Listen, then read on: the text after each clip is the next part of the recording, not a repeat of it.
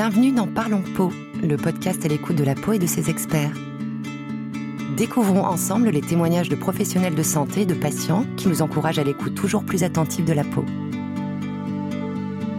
Dans cet épisode de Parlons Peau, nous allons nous intéresser à la rosacée. Découvrons comment cette maladie de la peau peut être handicapante au quotidien pour les personnes qui en souffrent. Julie, jeune commerciale souffrant de rosacée, nous livre son témoignage sur sa maladie. Bonjour Julie, vous souffrez de rosacée depuis maintenant une quinzaine d'années. Racontez-nous comment s'est passé votre diagnostic. Alors initialement, j'ai consulté un dermatologue parce que je souffrais d'eczéma. Et lors de la consultation, il m'a indiqué que j'avais de la rosacée et il m'a prescrit une crème. Pour moi, ça signifiait pas grand-chose. Donc j'ai pas euh, compris l'utilité de mettre la crème. En plus, pour moi, c'était pas gênant à l'époque, c'était pas pour ça que j'allais le voir. Oui, j'avais des rougeurs, mais surtout quand je prenais la parole, euh, je pensais plutôt que c'était lié à la timidité. Et euh, j'ai commencé à vraiment prendre conscience qu'il y avait un problème quand euh, mes collègues me disaient le matin en arrivant Ah, mais t'es rouge Ou alors quand je prenais la parole Ah, mais tu rougis et finalement, c'était de pire en pire parce que le fait de me dire que je rougissais faisait que bah, je rougissais encore plus. Et c'est là où je me suis dit vraiment, ça a un impact en fait. Les gens s'en rendent compte. Et puis j'avais certains euh, symptômes euh, comme euh, des conjonctivites, des petites veines apparentes, mais je faisais pas le lien avec la rosacée. Et du coup, j'allais chez le dermatologue en me disant, je vais traiter ma coupe rose. J'allais chez l'ophtalmo en me disant, bah, je vais lui parler de ma conjonctivite. Et une fois que vous avez pris conscience de la maladie, comment l'avez-vous vécu Alors au début, j'ai commencé à me maquiller un petit peu c'était de la poudre beige. Et puis au bout d'un moment, c'était plus suffisant, donc j'ai commencé à mettre du fond de teint. Et après, j'ai rajouté du correcteur vert. Et finalement, j'ai superposé les couches. Au bout d'un moment, ça me prenait 10 minutes le matin pour masquer mes rougeurs. Et j'avais aussi ces petits boutons qui sont liés à la rosacée, maintenant je le sais, mais qui sont accentués par le fait que bah, plus je me maquille, plus j'obstrue ma peau et donc j'arrivais à un résultat contre-productif. Et je le vivais assez mal euh, quand euh, je voyais au fur et à mesure ma peau se dégrader. Je me disais, mais où est-ce que je vais atterrir? Comment ça va évoluer dans le temps? Est-ce qu'à un moment donné, je serai plus à l'aise à, sortir dehors? À l'heure actuelle, je me pose encore des questions puisque euh, bah, j'ai compris maintenant que c'était une maladie que j'aurais à vie, qu'il fallait que je traite au quotidien. Et puis, bien sûr, il y a des moments où on est un peu désespéré. Quand on se regarde dans la glace, quand on se met à pleurer parce qu'en fait on se dit qu'on est moche hein, tout simplement. Moi c'est vrai que je, pense que j'ai à la base le potentiel en tout cas pour être présentable, mais mes rougeurs euh, font que je ne le suis pas. Est-ce que cela vous a posé un problème en société ou encore au travail? Oui, au, quotidien, c'était assez difficile parce que euh, j'étais commerciale, donc face aux clients. Donc il fallait, euh, entre guillemets, que je sois présentable et personne ne l'avouera vraiment, mais il y a quand même un fort impact de la société sur le physique. Et on va pas embaucher quelqu'un qui rougit euh, face à un client notamment, ou qui a des problèmes de peau euh, comme ça, comme la rosacée peut provoquer. Et puis euh, d'un point de vue social, avec les amis, par exemple, c'était pas gênant parce qu'il y a le maquillage. Et au début, avec mon conjoint, je restais maquillée toute la journée. Je me démaquillais qu'au moment d'éteindre les lumières le soir. Et après, au fur et à mesure de la relation, euh, bah, on avance, on se fait confiance. Mais au début, c'était vraiment comment je fais pour être présentable le maximum du temps. Et c'est pour ça que c'est passé assez inaperçu. Les gens ne savaient pas que je vivais avec la rosacée puisque je le cachais bien avec le maquillage. Par contre, c'était plus gênant quand j'avais des phares en public parce que euh, à ce moment-là, vous êtes complètement déstabilisé, vous perdez le contrôle. En fait, vous savez que vous êtes en train de rougir, que les gens voient que vous êtes en train de rougir. Donc c'est vraiment un cercle vicieux. Vous avez donc consulté un dermatologue et quel traitement vous a-t-il prescrit?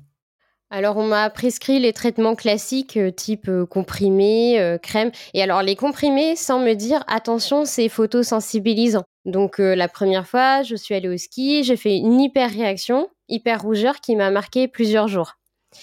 Euh, j'ai beaucoup euh, déménagé aussi. Et à chaque fois que j'allais voir un nouveau dermatologue, je repartais de zéro sur les traitements. En fait, jamais personne ne prenait en compte toutes les étapes que j'avais déjà suivies, à savoir euh, les comprimés, les crèmes. Et du coup, je pouvais pas avoir un parcours cohérent dans ma maladie. De ce fait, je me sentais assez seule face à ma maladie. Et un jour, il y a un dermatologue dans un centre de référence qui m'a prescrit une crème pour les rougeurs des fesses de bébé euh, en me disant euh, bah ça fonctionne bien sur les bébés, ça devrait marcher sur vous. Et là vraiment c'était le summum, je me suis pas sentie euh, prise au sérieux et c'était vraiment très humiliant pour moi. C'est à ce moment-là que j'ai senti que je devais vraiment être actrice de ma maladie et euh, j'ai commencé à faire beaucoup de recherches par moi-même sur le sujet pour m'informer. Et à la suite de cette mauvaise expérience, comment avez-vous fait pour traiter votre rosacée Un jour, j'ai regardé une émission à la télé sur la lumière pulsée et euh, le dermatologue qui parlait était à Paris. À l'époque, moi, j'habitais Chartres. C'était loin, mais j'ai quand même décidé d'aller le consulter pour commencer les séances de laser. C'était un traitement très lourd et euh, si j'avais été bien prise en charge avant, j'aurais peut-être pas eu à vivre ce traitement. Pour vous donner un exemple, la dernière séance date de vendredi dernier. Et quatre jours après, je suis encore un peu gonflée et marquée de taches rouges. Donc là, par exemple, je suis chez moi, je ne peux pas aller travailler, je suis en télétravail. Mais voilà, malgré les réactions très fortes euh, de ma peau, ça a quand même changé ma vie. Aujourd'hui, je continue à me maquiller parce que, bah, voilà, je veux avoir un teint euh, parfait, notamment pour aller travailler. Mais par exemple, le week-end, je mets plus de maquillage, donc euh, je peux dire que je peux vivre sans maquillage. Parlons un peu de vos habitudes au quotidien. Est-ce que vous avez dû les changer ou les adapter? Alors oui, déjà, je me suis énormément renseignée par moi-même sur le sport, l'alimentation, le soleil, tout ça.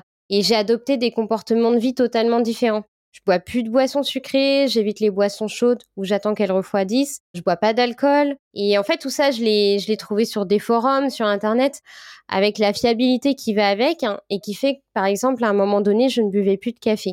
J'ai transformé mon alimentation parce que c'est une maladie inflammatoire et on n'en connaît pas euh, tout à fait les causes. Après, c'est pas l'aspect le plus contraignant pour moi puisque ça va dans le sens d'une alimentation saine et équilibrée, donc euh, c'est plutôt positif. Et j'ai même fait de la méditation en me disant que euh, bah, le stress peut être une cause aussi et donc tout ce qui me relaxe est bon pour moi. Je continue aussi à faire du sport parce que euh, je vois que malgré le fait d'être toute rouge, par exemple, quand je rentre de mon footing, j'ai quand même un impact positif à long terme sur la peau. Et aujourd'hui, avec un certain recul, comment vous sentez-vous face à cette pathologie? Est-ce que vous en parlez? Comment voyez-vous l'avenir?